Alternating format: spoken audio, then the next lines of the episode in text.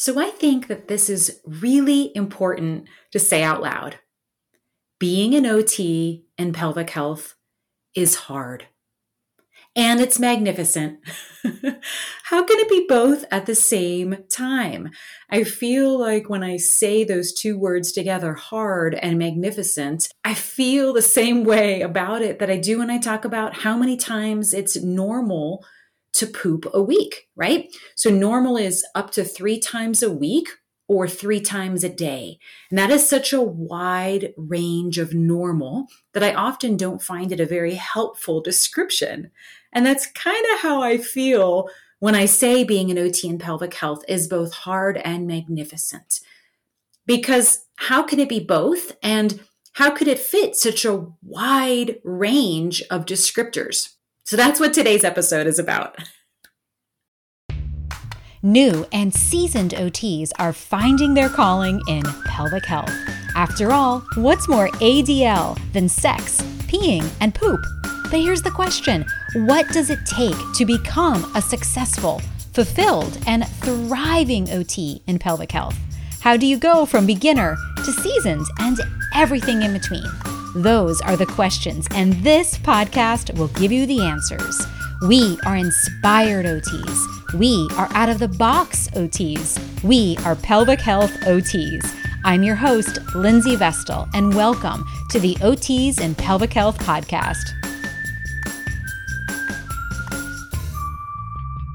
I was mentoring one of my OT Pioneer alumni students today, and I told her about this podcast episode that I was working on. And I told her, you know, typically those of us who, I don't know, don't end up pursuing pelvic health, even after we take courses or do our research, it's not that we can't do it, we just don't do it. And in that process, we sometimes end up blaming ourselves. We end up either blaming ourselves or beating ourselves up and telling ourselves that we're imposters and we're not good enough, we're not capable, that we were wrong for believing that we could do it, or that we end up blaming someone else. We end up blaming someone else, the people who don't believe OTs can do this, the hiring managers, the community we're serving, the people that told us we could do it, right? I have a whole line of people that fit into many of these categories because I got started in pelvic health when it really wasn't as accepted as it is today. And I feel like this ends up leaving us totally disempowered. Instead of acknowledging this is something I could do, I could be at sex I could be successful at this, but I'm choosing not to.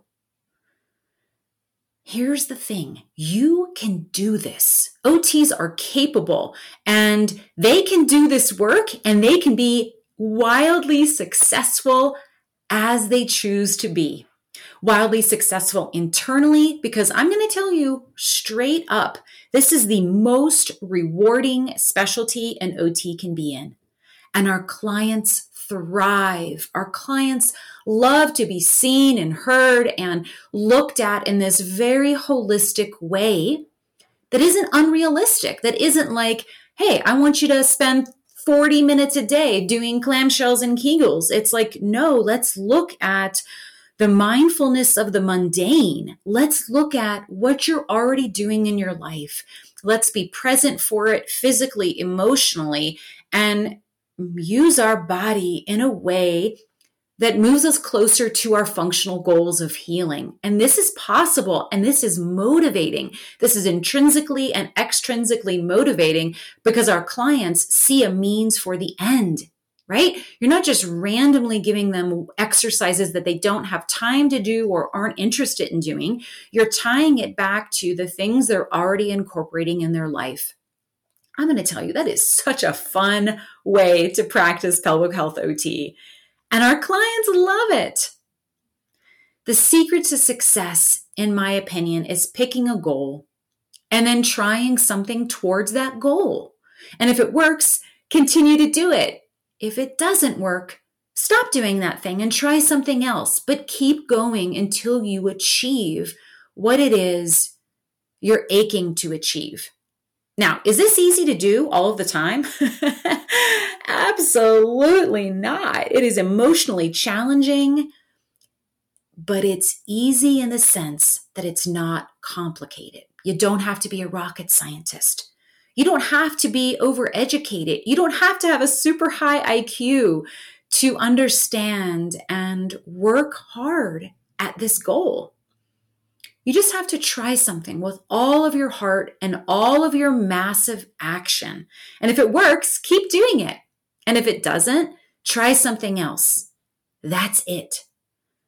Success is hard because you have to show up consistently and you have to be willing to let people judge you. I have gone live weekly on the OTs for Pelvic Health Facebook group since, oh gosh, I think it was August 2020. There are over 170 replays to date. I started this when I was living in Paris. It was in the midst of COVID, and France had really stringent rules. And I'm going to tell you, I missed being around OTs. So I selfishly started this weekly meeting where we just rolled up our sleeves and talked about all things pelvic health. Of course, I worried if what I was saying mattered. Did it empower people? I mean, golly, that was the name of the show, OT Empower Hour. Did it live up to its name? Did it add meaning into OT's lives? Did it inspire them that they could do this work? I wondered all of these things. And the reason I wondered and asked myself this is because I let self doubt Sally creep in. That is my term for imposter syndrome, where we doubt ourselves and we doubt our abilities. And this is really natural. Our nervous system wants to protect us. We are wired for connection. We're wired for sameness. We're wired for convention and falling in line and doing what we're told. And success is hard because when we have those voices of doubt and worry and confusion and failure and humiliation and, oh my gosh, am I enough? Like I was wondering every episode of OT Empower Hour. You know, you may have an experience where you're offering a community workshop and two people show up. I've been there. I did that in New York City when I first started my private practice, the functional pelvis. Literally, like it was one minute before my workshop was supposed to start. No one was there. I was like, how long do I wait? On the dot at 6 p.m., when the workshop was, you know, slated to start, two lovely women walk in and they were girlfriends who were like, oh my gosh, are we late? I'm like, come in, come in, fill these seats and sit in the front row. Oh my gosh, those days were hard. They were so hard. How about speaking to a referring party? Who you spend a decent amount of time with. You send follow up. I created a 16 page guide. Uh, it was called Caring for Your Back, Core, and Pelvic Floor that I printed and you know spent weeks poring over, making it perfect. And they never sent anyone to me, right? We've all gone through these things or some version of it showing up every day, not being told how to do it, and having to figure that out, that is hard. You have to constantly be learning new things. Your brain is constantly in discovery and curiosity and learning mode. And that's hard. Overcoming the obstacles and the doubt and the fear, stepping out of what people expect of you, stepping out of what the group of people that are all doing it differently and standing alone is hard being an OT is different than being a PT. It's true. And while this is incredible, and I'm so proud of our differences, I have often felt like a lone wolf. That's why I started the OTs for Pelvic Health Facebook group back in 2016. I didn't want to feel like a lone wolf anymore. 2016 was a really critical year for me. It was the year I attended the Diane Lee integrated systems model three week training. It took place over nine months, three different weeks. I had to fly from New York City out to Canada for this. And I learned so much. And one of the things that I learned during that time was that I could stop practicing like a PT in OT's clothing. Because I was. I learned all of these techniques that were biomechanical and that were orthopedic in nature because that's what my mentors told me I had to do. You guys, I was miserable. I felt like I was a salmon swimming upstream. I thought, this is what every fiber in my being wants to do. Why doesn't it feel good? Why don't I feel fulfilled at the end of the day?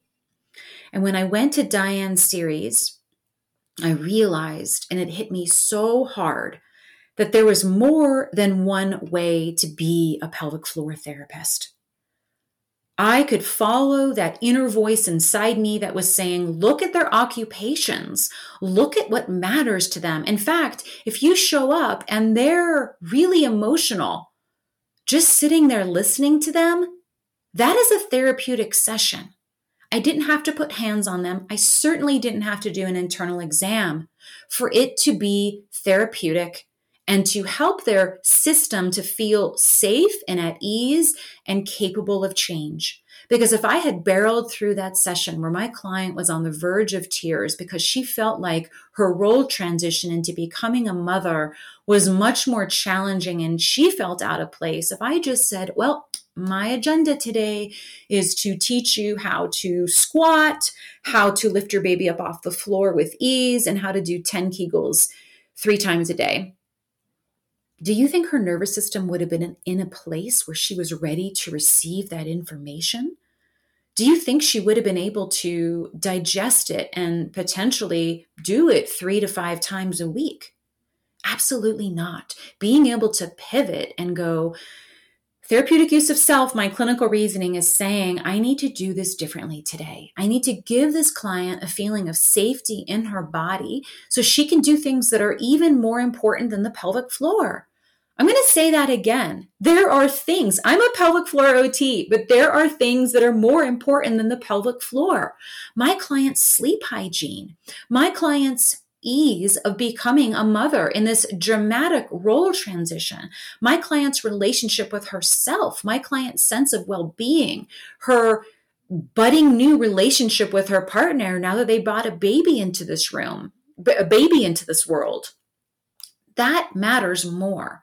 That is the foundation of building safety and a sense of, you know, I can do this she needs that before she needs to know how to do a Kegel. And so I want to really encourage you to step into who you are and how you want to practice pelvic health. Because once you do it, you practice it, you evolve, and you become better at it. And you overcome the obstacles. You become less fragile. You become more emotionally resilient. And you learn how to not quit. You learn how to not take other people's opinions of you so seriously. And you remember that life is meant to be lived loudly. And this is your chance. If you don't do it, you will be the world's best kept secret. And as the saying goes, we can do hard things. The harder they are, the stronger we get. The stronger we get, the bigger things we do. And this is a beautiful cycle. Treat yourself with respect, curiosity, love, and know that you are 100% worthy to be in this magnificently rewarding field. Get out there and step into however you feel called to treat your clients biomechanical, biopsychosocial, movement based. Just follow that inner voice that calls you there because this is how your clients will get better. This is how your clients will become the detective to their own body. And this is how we shine a light on the world that is authentic and genuine and ours. Thanks for listening to another episode of OTs in Pelvic Health.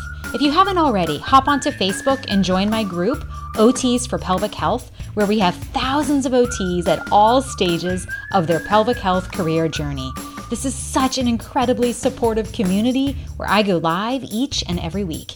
If you love this episode, please take a screenshot of this episode on your phone and post it to IG, Facebook, wherever you post your stuff, and be sure to tag me and let me know why you like this episode. This will help me to create in the future what you want to hear more of. Thanks again for listening to the OTs in Pelvic Health Podcast.